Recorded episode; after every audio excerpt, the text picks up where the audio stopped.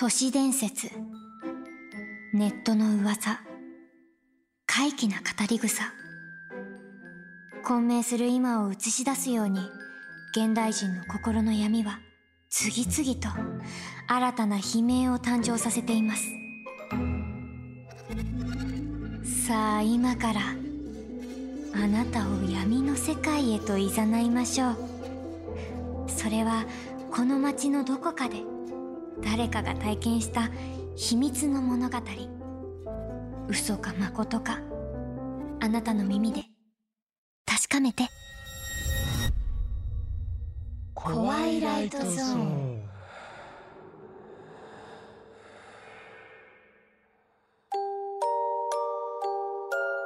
コワイライトゾーン。案内人の夏野京子です。あなたは良かれと思ってやった行動が相手に望まれていなかった経験ってありませんか？電車で席を譲ったら、まだそんな年じゃありませんから。と、相手を不愉快にさせてしまったり。うん、難しいところです。さて、今回のテーマは、正義感。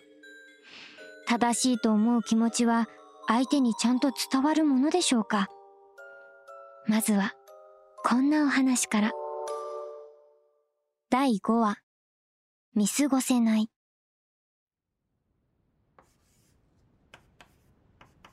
私は女子塗りが苦手だ。可愛いとか、キラキラだとか、ピンクっぽいものだとか、そういうものがあまり好きじゃない。女子校は正直疲れる。いつも誰かが無視されているのだ。起立。ねえありがとうございました。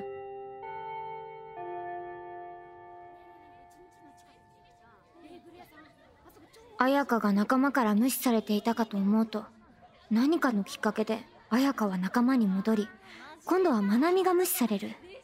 それの繰り返し。ある時誰かがこんなことを言い出した。私も無視されたことあるけど、よく考えたら、一人だけ無視されたことのない人がいるんだよね。その言葉にピンときた。桜のことだ。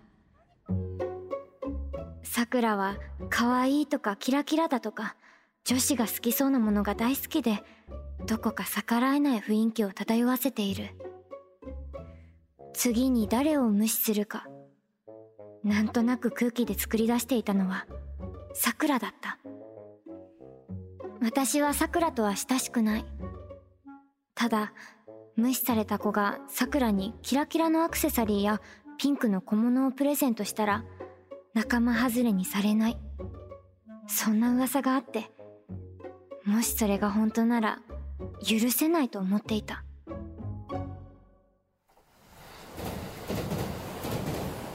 学校帰りの渋谷で見かけた時さくらは一人だった。雑貨店で小物を見ていた。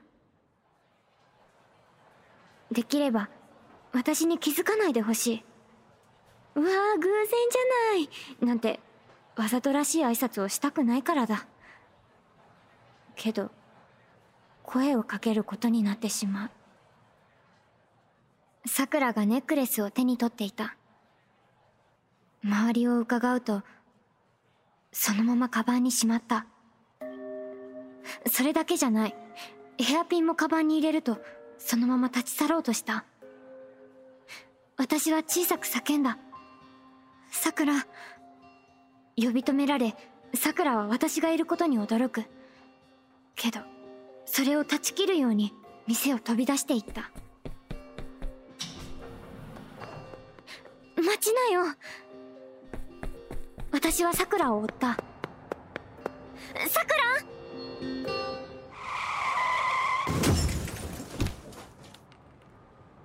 え？おい人が引かれたぞ。急に飛び出してきたぞ。私のせいじゃないよね。君ちょっといいかな？私ですか？店員ですずっと監視カメラで見てました。君があの子を追いかけたりするからこんなことになったんだぞ！そんなそんなさくら死なない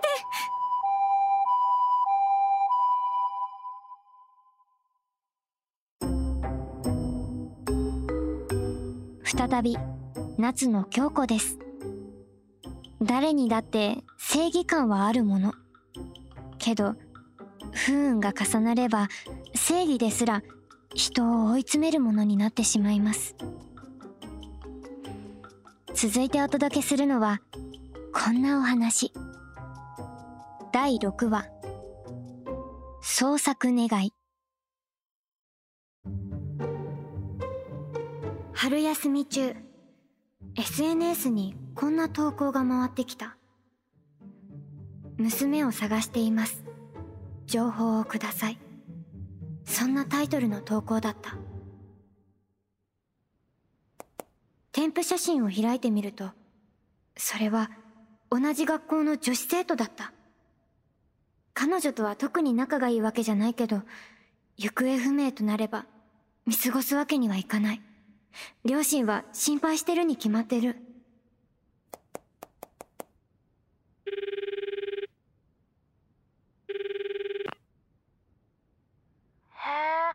そんな投稿回ってきたんだ。うん。なんか知ってる？うーん。ああその子なら三丁目の赤いレンガのマンションに入ってくの見たよ。いつ？確か先週くらい？彼氏の家かな。それともまさか誘拐されて軟禁状態とか？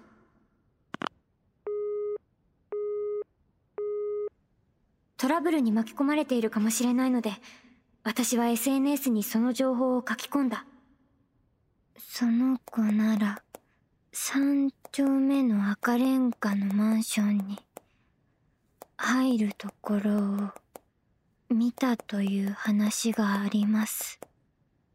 どこと。わずかな情報だけど、何かの役に立てるかもしれない。その後、しばらくして、捜索願いのアカウントは削除された。きっと事態が進展して、何らかの解決を見て、不要になったんだろう。そう思っていた。ニュースをお伝えしますストーカーによる女子高校生への襲撃事件ですえ夕方5時この写真、あの彼女だ。警察によりますと女子高校生はこの元恋人の男のしつこい復縁話からずっと逃げていたということですそうなんだ。ストーカーと化した元恋人から身を隠すため両親の勧めで親戚の家に身を寄せていたところそれに腹を立てた元恋人が SNS に偽の捜索願いを投稿しえ女子高校生の情報を広く集めて居場所を突き止め犯行に及んだということですでは続いてのニュースです私のせいだ。私が教えてしまった。